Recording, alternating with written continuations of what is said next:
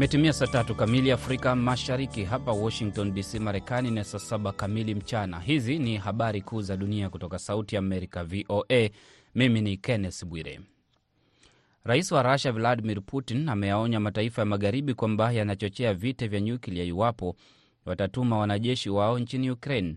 Ameonya kwamba Moscow ina silaha za kupiga malengo katika nchi za magharibi. Vita vya Ukraine vimesababisha mgogoro mbaya kati ya Rusia na mataifa magharibi kuwahi kutokea tangu vita vya Cuba vya mwaka 1962.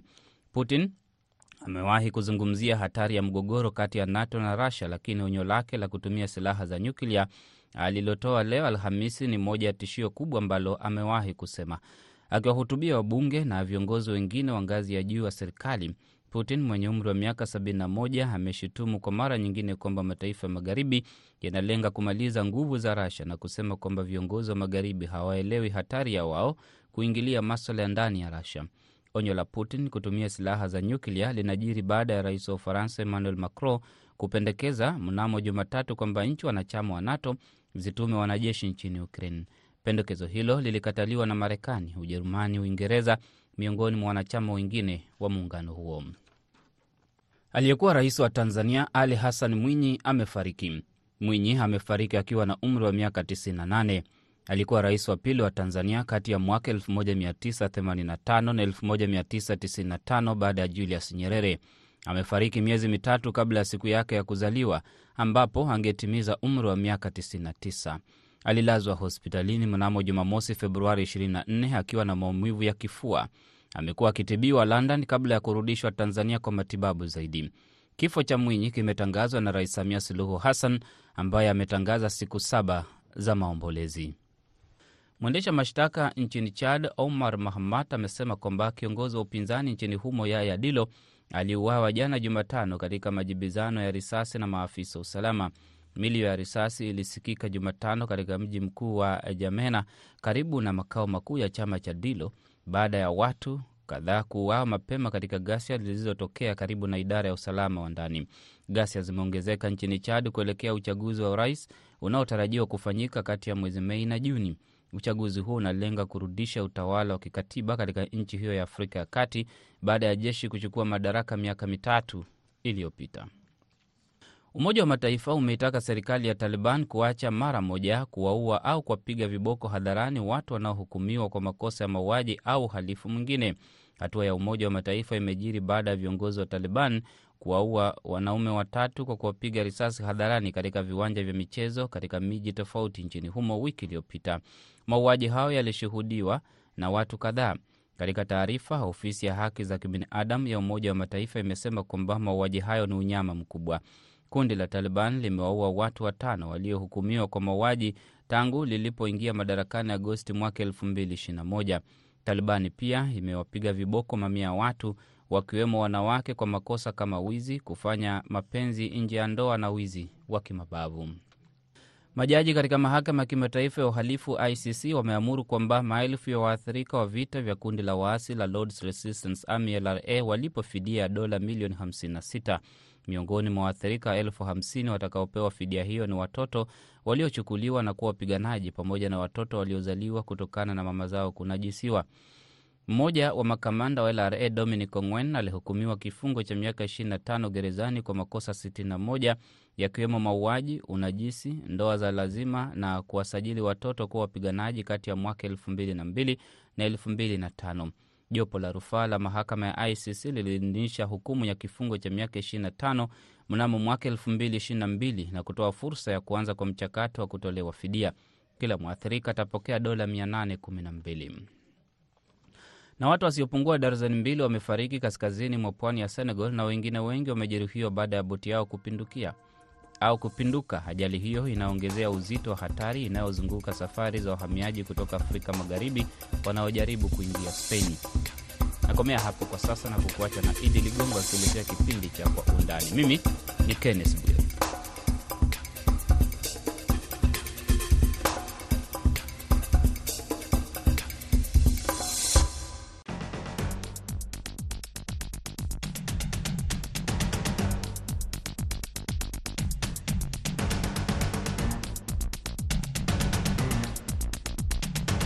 Hii ni Kwa Undani kutoka idhaa ya Kiswahili ya Sauti ya Amerika.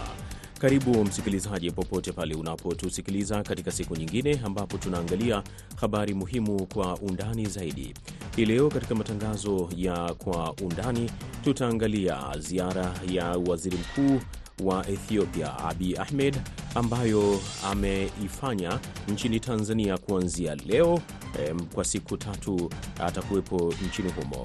Kujua kile ambacho kimempeleka huko na yale ambayo yanatarajia, basi kuwa nami mpaka mwisho wa matangazo yetu. Lakini vilevile vile katika sehemu ya pili ya matangazo yetu hii leo e, tutaangalia hali ya Jumuiya ya Afrika Mashariki inavyoendelea kupanuka na changamoto zake e, hazionyeshi dalili ya kupungua, na hali hii ambayo imekuwa ikifanya wadau wa jumuiya hii ya Afrika Mashariki kuwa na maswali mengi juu ya mustakabali eh, wa jumuiya hii ndefu ambayo ina historia eh, kubwa kabisa.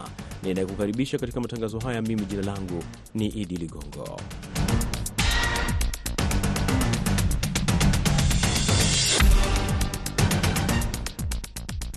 Nam kwa undani hii leo tunaanzia nchini Tanzania ambapo waziri mkuu wa Jamhuri ya Kidemokrasia ya Shirikisho la Ethiopia Abiy Ahmed amewasili nchini Tanzania hii leo e, tarehe 9 Februari mwaka 2024 kuanza ziara yake ya kitaifa ya siku tatu. Mara baada ya kuwasili katika uwanja wa ndege wa kimataifa wa Julius Nyerere, e, waziri huyo Abiy Ahmed amepokelewa na waziri wa mambo ya nje na ushirikiano wa Afrika Mashariki wa Tanzania Januari Makamba. Abiy Ahmed vilevile atapokelewa rasmi na mwenyeji wake Rais wa Jamhuri ya Muungano wa Tanzania Samia Suluhu Hassan Ikulu jijini Dar es Salaam kesho tarehe mosi Machi kwa mwaka huu wa 2024.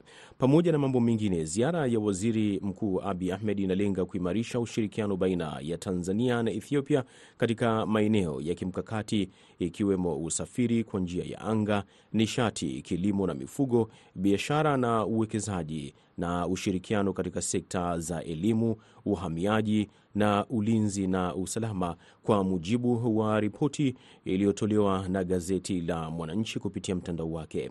Ziara hiyo ambayo itakamilika tarehe mbili mwezi Machi inafanyika kufuatia mwaliko wa rais wa Jamhuri ya Muungano wa Tanzania Samia Suluhu Hassan. Goodluck Ngingo yeye ni mchambuzi wa masuala ya kidiplomasia na anasema Tanzania na Ethiopia ina urafiki mrefu katika masuala mbalimbali. Ukitazama uh, uhusiano bado umeendelea kuwa mkubwa, kwa maana ya kwamba kuwa na mahusiano mazuri ya kidiplomasia, lakini vilevile mahusiano mazuri ya kiuchumi, na ikumbukwe kwamba katika kipindi hiki cha takriban miaka saba uh, tumeanza kuwa na ushirikiano mkubwa zaidi na Ethiopia. Ikumbukwe kwamba hata rais wa awamu ya tano alivyoingia madarakani, waziri mkuu wa Ethiopia aliweza kutembelea Tanzania, lakini vilevile rais wa Ethiopia ameweza kutembelea Tanzania, na sasa tena ni ziara ya waziri mkuu tena wa Ethiopia katika kipindi cha miaka saba. Maanake viongozi wakubwa wa, wa nchi wameweza kutembelea mara tatu nchini Tanzania, na ukitazama ya kwamba kikubwa uh, mahusiano ya kisera na hasa kwenye manufaa ambayo yanaweza kupatikana ya rasilimali, kwa maana ya kwamba uh, Ethiopia ni wahitaji wakubwa vilevile wa bidhaa za kilimo, hasa uh, mazao haya ambayo ya vyakula. Kabla ya kufika nchini Tanzania, kiongozi huyo wa Ethiopia alikuwepo katika taifa la Kenya, ambapo ziara yake iliwezesha kuimarisha ushirikiano katika sekta ya kilimo, usafiri wa anga, nishati na elimu. Uh, lakini kile ambacho kimeelezwa nchini Tanzania ni juu ya fursa mbalimbali za uwekezaji, fursa za kiuchumi na fursa vilevile vile za kimaendeleo na kisiasa kwa mataifa haya mawili. Gabriel Mang'onda, yeye ni mchambuzi wa masuala ya uchumi na biashara, anasema kuna mambo mengi ambayo Tanzania na Ethiopia zinaweza kushirikiana na zimekuwa zikishirikiana kwa kipindi kirefu. Naam, Ethiopia na Tanzania mambo mengi tunashabihiana, lakini fursa za kibiashara kwa maana ya kufanya biashara kwa pamoja ni imekuwa ni ndogo kidogo, kama ambavyo nchi nyingi za Afrika zimekuwa zikitatizika na kufanya biashara baina ya nchi moja na nyingine katika Afrika, lakini biashara kubwa zimekuwa baina ya nchi za Afrika na mataifa mengine kama ya Asia na Ulaya. Lakini kuna swala ambalo tumekuwa tukishabihiana sana na Ethiopia. Kwa mfano, sisi ni watu ambao tumekuwa wakijenga bwawa la Mwalimu Nyerere ambalo uzoefu fulani tulichota pale nchini Ethiopia. Inakumbukwa wakati mwanzo tunaanza uh, ujenzi wa bwawa tulikopa kidogo uzoefu wa uh, Ethiopia. Pili, tunashea mto Nile, chanzo chake ni ziwa Victoria. Kwa hiyo kuna majadiliano fulani huwa yanaendelea baina ya hizi nchi mbili. Alafu tunashea tena uzoefu kwenye eneo la ndege. Ethiopia Airlines imekuwa ni airline ambayo eh, ni very predatory, kwa maana ya kwamba imekuwa ikinunua mashirika mengi ya ndege ya mataifa mengine ya Afrika kuyapa uzoefu baadhi ya mataifa ya Afrika. Kwa mfano eh, mafunzo ya urubani, mafunzo na air hostess, wale wahudumu wa ndani ya ndege na mambo mengine mengi yanayohusu huduma ya usafiri wa anga. Kwa hiyo Tanzania, kwa sababu tumerudi tena kwenye hilo eneo uh, tunatarajia kwamba kuna makubaliano fulani fulani yanaweza kafanyika ili na sisi tuwe na maana ufanisi kama ambavyo Ethiopia Airlines wana, ufanisi. Ni mara nyingi sana utakuta nchi na nchi huwa zina saini mikataba ya dizaini hiyo ya kubadilishana tu uzoefu. Si lazima fanya biashara kama biashara, lakini kubadilishana uzoefu. Taifa la Tanzania mara kadhaa limekuwa likitajwa kuwa ni sehemu ya upatanishi wa mgogoro wa kundi la Oromo la Ethiopia ambalo limekuwa likitaka kujitenga katika eneo hilo la nchi hiyo, ambapo mikutano kadhaa imekuwa ikifanyika jijini Dar es Salaam ya upatanishi. Inaelezwa vilevile fursa hii ya kuja kwa waziri mkuu wa Ethiopia Abiy Ahmed itakuwa ni sehemu nyingine ya kuangazia namna gani mgogoro ndani ya taifa hilo unavyoweza kwenda na namna Tanzania inavyoweza kuendelea kusonga mbele katika kuwa mpatanishi wa pande hizo mbili za Ethiopia ambazo zimekuwa zikivutana. Goodluck Ngingo anasema kihistoria, Tanzania imekuwa ni taifa ambalo limekuwa likiaminika barani Afrika katika usuluhishi wa migogoro baina ya nchi na nchi, hata makundi ambayo yamekuwa yakileta uasi katika serikali mbalimbali za bara la Afrika. Anasema ujio huu wa Abi Ahmed vilevile unaweza kuangazia nyanja hizo na Tanzania kuendelea kufanya kazi ambayo imekuwa ikifanya kwa miaka mingi ya kuwa mpatanishi. Tuna sifa kubwa kwenye nyanja ya kimataifa, mojawapo ni namna ya ushiriki wetu kwenye masuala mazima ya usuluhishi, lakini vilevile katika mipango ya kuweza kulinda amani. Lakini vilevile ikumbukwe kwamba Ethiopia pia ni miongoni mwa nchi ambazo zimekuwa katika mpango wa kutaka kujiunga na jumuiya ya Afrika Mashariki, na yote ikiwa ni katika kutafuta fursa za kuweza kunufaika na uwepo wa jumuiya, hasa fursa za kiuchumi. Kwa hiyo, lakini vilevile Tanzania ni mdau mkubwa wa masuala ya amani, kwa maana ya kwamba vikosi vyetu ambavyo vinalinda amani ya Sudani mwa kusini, lakini vilevile mashariki ya Kongo. Kwa hiyo kwenye suala zima la mchakato wa kuhakikisha kwamba kunakuwa na uimarikaji wa amani, lakini vilevile kutafuta suluhu ya kisiasa ni miongoni mwa mambo ambayo nchi yetu imekuwa na sifa kubwa, lakini nadhani pia ni mambo ambayo yanaweza kugusiwa katika ziara ya, ya waziri mkuu uh, wa Ethiopia Bwana Ahmed na hasa kutokana na namna mambo ambavyo yanavyokwenda, na kikubwa hasa kama ambavyo imeweza kuzungumza ni kuangalia namna gani wanaweza kuwa na suluhu ya pamoja, kwa sababu ukitazama mgogoro wenyewe wa ndani wa Ethiopia unakwenda sasa mwaka wa pili, na bado hakuna dalili ya moja kwa moja ambayo inaonyesha kwamba mgogoro ule unaweza kuisha katika njia za kijeshi, kwa maana matumizi ya nguvu, kwamba ni mgogoro ambao unahitaji suluhu za kisiasa, hasa suala zima la, ya maridhiano. Lakini kikubwa uh, kwa namna gani Tanzania inaweza kushawishi mataifa mengine na Ethiopia itaweza kuwa nchi mwanachama jumuiya ya Afrika Mashariki. Licha ya ziara hii ya Abiy Ahmed kuelezea kwamba masuala ya kibiashara yatagusia vilevile mambo ya miundombinu, lakini sekta ya anga, kilimo na mazao ya chakula,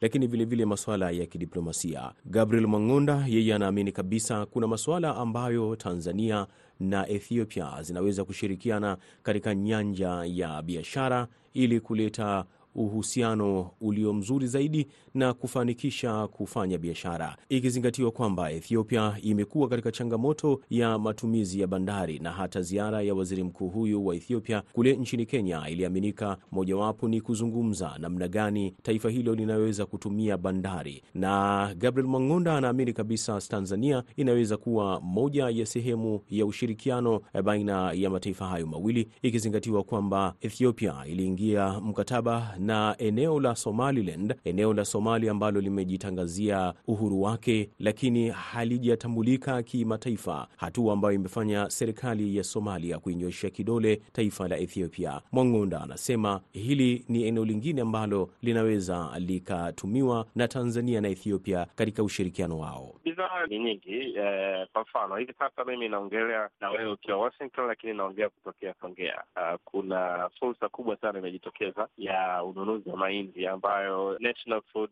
and Reserve Authority NFRA ya Tanzania, ambayo ni shirika la kiserikali la Tanzania ambalo linahusisha na kununua na kuuza mazao, linanunua mazao kwa ajili ya kupeleka nchini Ethiopia, lakini mazao yanayonunuliwa ni mahindi. Tunaelewa kwamba Ethiopia sio nchi ambayo inalima kilimo cha mahindi kwa wingi. Kwa hiyo unaweza ukaona hilo ni eneo ambalo watu wana mtumbo wana wanafaidi wakulima wanaoishi Mbinga wanafaidi eh, na uwepo wa nchi ya Ethiopia. Hatuombei njaa hawa watu, tunajua wamekuwa wametoka kwenye matatizo kule Tigray, kwa hiyo wana uhitaji wa haya mambo. Kwa hiyo eneo hili, sekta ya kilimo na mazao ya kilimo yamekuwa yakipata fursa kubwa sana nchini Ethiopia. Vile vile kuna hayo masuala ya anga ambayo ni, ni swala tu la kubadilishana uzoefu, lakini maeneo mengine ni maeneo ya huduma za kawaida za kitaaluma ambayo tumekuwa uh, tukishare nao kwa muda mrefu kwa sasa. Asante sana uh, Gabriel Mwang'unda kwa kueleza hayo yote katika ziara hii uh, vilevile ambapo kabla ya kuja kwa uh, waziri mkuu wa Ethiopia, waziri wa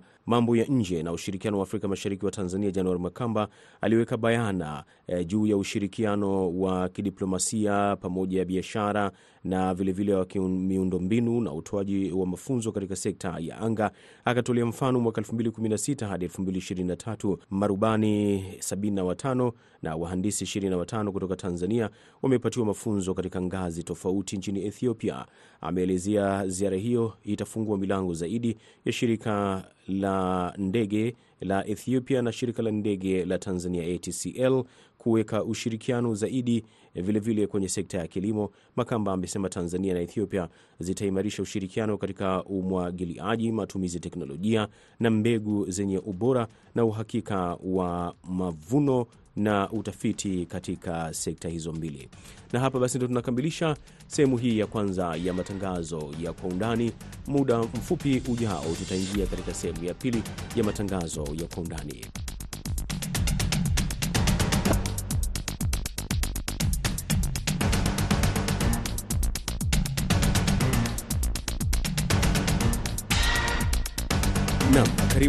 Sehemu ya pili ya matangazo ya kwa undani, ambapo katika sehemu hii tunaangalia hali ya jumuiya ya Afrika ya Mashariki. E, licha ya kuendelea kupanuka, changamoto zake hazionyeshi dalili ya kupungua, na hali hii inaendelea kuongeza wasiwasi ndani ya umoja huo wa kikanda. Kwa sasa nchi nne za jumuiya zinakabiliwa na migogoro ya ndani, huku zingine na majirani zikibuka kuwa mahasimu wakubwa. Kwa undani hii leo, mwandishi wa Sauti ya Amerika nchini Kenya, Jason Nyakundi anaangazia changamoto za jumuiya ya Afrika Mashariki mwaka huu wa 2024. Kipi kinachangia changamoto hizo na ni hatua zipi zinaweza kuchukuliwa kukabiliana nazo? Viongozi wa Umoja wa Afrika AU walimaliza mkutano wao wa kilele wa mwaka mjini Addis Ababa wiki iliyopita bila kufanikiwa kumaliza vita katika kanda ya Afrika Mashariki, hasa vile vibaya zaidi vya mashariki mwa Jamhuri ya Kidemokrasia ya Kongo, DRC, ambavyo Umoja wa Afrika unakiri kuwa vinaweza kukwamisha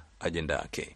Mwenyekiti wa tume ya AU Musa Faki Mahamat anaendelea kusisitiza kwamba hakutakuwa na suluhu lolote la kijeshi kwa matatizo ya kutoelewana ndani ya familia ya Afrika.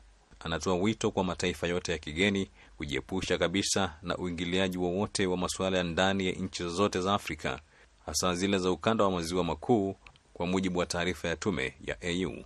Bwana Faki alikuwa akizungumzia mvutano kati ya Rwanda na Jamhuri ya Kidemokrasia ya Kongo, DRC, ambapo wanatuhumiana kwa kuchochea uasi dhidi ya tawala zao na hivyo kuhusika kwa njia isiyo ya umoja kwa moja katika mzozo wa Kongo. Kwa miaka thelathini iliyopita mzozo wa mashariki mwa DRC umebadilika, ukikutanisha pande tofauti zenye manung'uniko sawa, lakini mzozo ambao pia umedaiwa kuingiliwa na mataifa ya kigeni. Kukithiri kwa ghasia hizo hivi karibuni umeibua maswali kwa jumuiya ya Afrika Mashariki, hasa unapoonekana kutoweza kuwaweka mezani wahusika wakuu na kuanzisha usitishwaji vita wa kudumu. Tom Ndahiro ni mchambuzi wa siasa nchini Rwanda, na kwanza nimemuuliza anavyoiona jumuiya ya Afrika Mashariki kwa sasa. Aa, naweza kuilinganisha na meli ambayo inasafiri kwenye mawimbi makali au bahari iliyochafuka. Kuna nchi kama mbili, uh, nchi tatu ambazo hazina amani sana. Ukiangalia mashariki mwa Kongo, uh, Sudani ya Kusini uh, na, na Somalia ambayo ni mwanachama mpya. E, hilo yenyewe ni changamoto uh, lakini ni changamoto kama watu wakikubaliana ku, kuyasuluhisha hayo yanawezekana. Kitu cha pili ambacho nakiona ni changamoto ni, ni tatizo lililopo. Ah, nilikuwa nimesahau nchi ya nne, nchi ya Burundi. So unaona katika nchi nane, nchi nne zina zina misukosuko na nizungumzie, kuna, kuna, kuna nchi yenye tatizo ambalo ni la naweza kusema ni mahususi, nchi ya DRC ya Congo. Tunazungumzia jumuiya ya Afrika ya Mashariki. Kitu ambacho kinasababisha jumuiya iwepo ni ule utashi wa watu kuwa pamoja kama nchi, lakini kuwa pamoja kama watu, kwa sababu nchi haziunganishwi kama maeneo ya kijiografia peke yake, ni maeneo ya watu katika nchi hizo. Kongo ina tatizo la vita ambayo inasababishwa na watu kadhaa kutengwa na kuambiwa si wananchi halisi halali. Sasa unapozungumzia nchi, nchi ni watu na uraia. Hatuwezi kusema kuwa tuna tunakuwa na jumuiya ya nchi, lakini nchi hizo, kuna nchi ambayo haikubali wananchi wake, watapelekwa wapi? Tatizo hilo sijawahi kusikia likizungumzwa kama tatizo kwenye mikutano ya kisheria ya jumuiya ya Afrika ya Mashariki. Wananyoshea kidole uingiliaji kati wa kijeshi wa kigeni ambao haujasaidia. Ujumbe wa Umoja wa Mataifa unaojulikana kama MONUSCO unaanza kuondoka ukiwa umekuwepo kwa majina tofauti kwa miongo miwili iliyopita. Kikosi cha kanda ya Afrika Mashariki kilitumwa kwa muda wa mwaka mmoja kabla Kinshasa kukitaka kuondoka kwa kukituhumu kukataa kuwakabili waasi wa M23. Kuanzia mwezi uliopita, wanajeshi kutoka Tanzania, Malawi na Afrika Kusini waliwasili chini ya ujumbe wa Jumuiya ya Maendeleo ya Kusini mwa Afrika SADC nchini DRC. Kuna hofu kwamba majeshi ya mataifa mane washirika yanaweza kukabiliana baada ya kutumwa kwa kikosi cha SADC mashariki mwa DRC. Tanzania, Burundi na DRC ni za jumuiya hizo mbili, ni za jumuiya hizo mbili. Uongozi ambayo hauangalii hauangalii maslahi mapana ya wananchi wao. Unapoanza kuiangalia nchi katika ukabila, tunapozungumzia jumuiya ya Afrika Mashariki kuungani, kuleta nchi pamoja, lakini kuna nchi ambazo hazira, hazitaki kuwaleta wananchi wa, wake pamoja. Huoni bwana, hilo ni tatizo katika nchi nadhani za mwisho kwa umaskini ziko kwenye jumuiya ya Afrika Mashariki, Burundi na DRC. Na ukiangalia rasilimali zilizopo katika nchi hizo hazistahili hata kidogo kuwa katika orodha ya chini kwa umaskini, zinapaswa kuwa katika orodha ya juu katika utajiri, kwa sababu zina utajiri wa asili na zina watu ambao wanaweza, ku, wanaweza ku, kufanya huo utajiri uwe wa kudumu na uh, uwe endelevu. Suluhisho kubwa au jibu linaloona ni kwamba mambo haya yanabidi tuambizane ukweli. Unapokwenda hospitali, kabla daktari hajakuandikia haja dawa au haja hajasema ulazwe au hajasema mgonjwa apelekwe kwenye wodi ya upasuaji, kwanza huwa anafanya uh, kupima au diagnosis tunabidi misukosuko ambayo inawezekana kutatuliwa itatuliwe. Kama ni jumuiya ifike mahali tunaambizana, lakini jamani, mambo haya hayafai. Hivi karibuni niliona kulikuwa na tatizo ambalo lilikuwepo la nadhani la usafiri wa anga kati ya, ya Kenya na Tanzania uh, kuhusu ndege kutua na nini. uh, lakini kulikuwepo na, kulikuwa na uungwana fulani, mambo yakasuluhishwa, tamko likatolewa na, na Kenya, Tanzania wakaridhika, mambo yakaendelea vizuri, kuangalia maslahi mapana ya wananchi wa nchi hizi za Afrika Mashariki kuwa yanapewa kipaumbele. Hayo maslahi mapana yapewe kipaumbele, yazungumzwe, watu wafahamiane. Mtu anapokuwa uh, Mkenya akiwa Rwanda ajisikie yuko nyumbani, Mganda akiwa uh, Kongo ajisikie nyumbani, Mnyarwanda akienda Burundi ajisikie nyumbani. Lakini hizi chokochoko zisizo na zisizo na sababu zi, ziishe. Mimi ndo navyodhani, na inawezekana yazungumzwe na yazungumzwe bayana. SADC imetuma wanajeshi elfu mbili mia tisa kutoka Malawi, Afrika Kusini na Tanzania kufanya kazi na jeshi la Jamhuri ya Kidemokrasia ya Kongo. Hii inaweza kuzikutanisha Tanzania na DRC dhidi ya Rwanda ambayo imeendelea kukanusha madai ya Kinshasa, Umoja wa Mataifa na Marekani ya kuunga mkono M23. Wachanganuzi wa mambo wana wasiwasi kwamba maneno makali kati ya marais wa Rwanda, DRC na Burundi hayaleti matokeo mazuri kwa jumuiya ya Afrika Mashariki. Kabla ya kuongezeka kwa vita mashariki mwa DRC, Rais Tshisekedi alitangaza kuwa yuko tayari kuingia vita na Rwanda. Mwenzake rais wa Rwanda alimjibu kwa kusema anajua kuhusu vita kuliko mtu yeyote na anaweza kuwafunza watu wanaopenda vita. George Musamali, mtaalamu wa masuala ya usalama, anasema kwamba demokrasia na uongozi unaoangazia maslahi ya wananchi ndilo linaweza kuwa suluhisho kwa matatizo ya nchi za Afrika Mashariki. Ni tatizo la kidemokrasia, maanake mpaka hivi sasa unapata kwamba ule msingi wa demokrasia haujashika katika mataifa mengi ambayo tunayazungumzia hivi sasa, na kwamba taifa ambalo limekuwako likionyesha ari ya kidemokrasia ni taifa kama vile Kenya na hali kadhalika Tanzania. Lakini ukija ukiangazia taifa kama vile Uganda, wale Waganda wanasema kwamba utawala huo wa Museveni ni utawala wa kihimla. Ukija uangazia taifa kama vile Rwanda, lawama kama hizo hizo zimekuwepo, maanake kila wakati tunapotarajia kwamba kutakuwa na mapinduzi ya kidemokrasia katika mataifa hayo, katiba hubadilishwa ili kumwezesha rais ambaye amehudumu kwa mla wake ambao umemalizika kuweza kuendelea kugombea viti vya urais na kushinda kura katika mataifa hayo. Hali kadhalika mpaka hivi sasa, tangu kifo cha uh, bwana Garang, John Garang, mpaka hivi sasa taifa la Sudan Kusini halijafanya uh, uchaguzi ambao tunasema ni uchaguzi huru uh, na ni wa haki.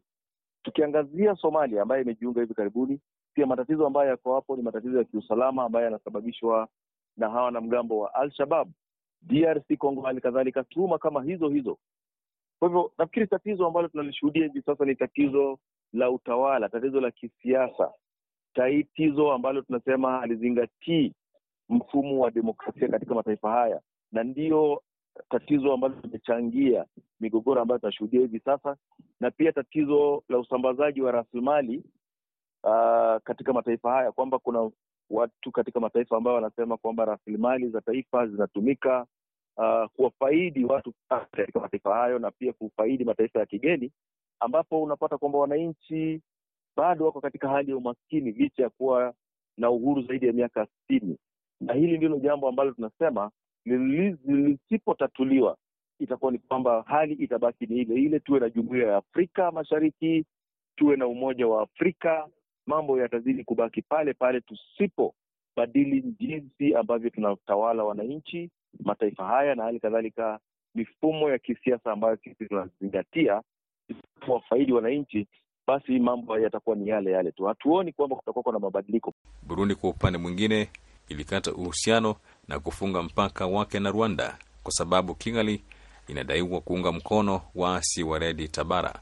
Waziri wa mambo ya ndani wa Burundi Martin Niterese amemtaja Rais Kagame kama jirani mbaya anayehifadhi wahalifu wanayoyumbisha Burundi, madai ambayo Kigali imeyakataa. Nam, asante sana Jason Nyakundi kwa kutuletea sehemu hii, na hapa tunakamilisha matangazo ya Kwa Undani kutoka idhaa ya Kiswahili ya Sauti ya Amerika. Kwa niaba ya wote waliofanikisha matangazo haya, mimi jina langu ni Idi Ligongo. Shukran kwa kuwa nami na usiku mwema.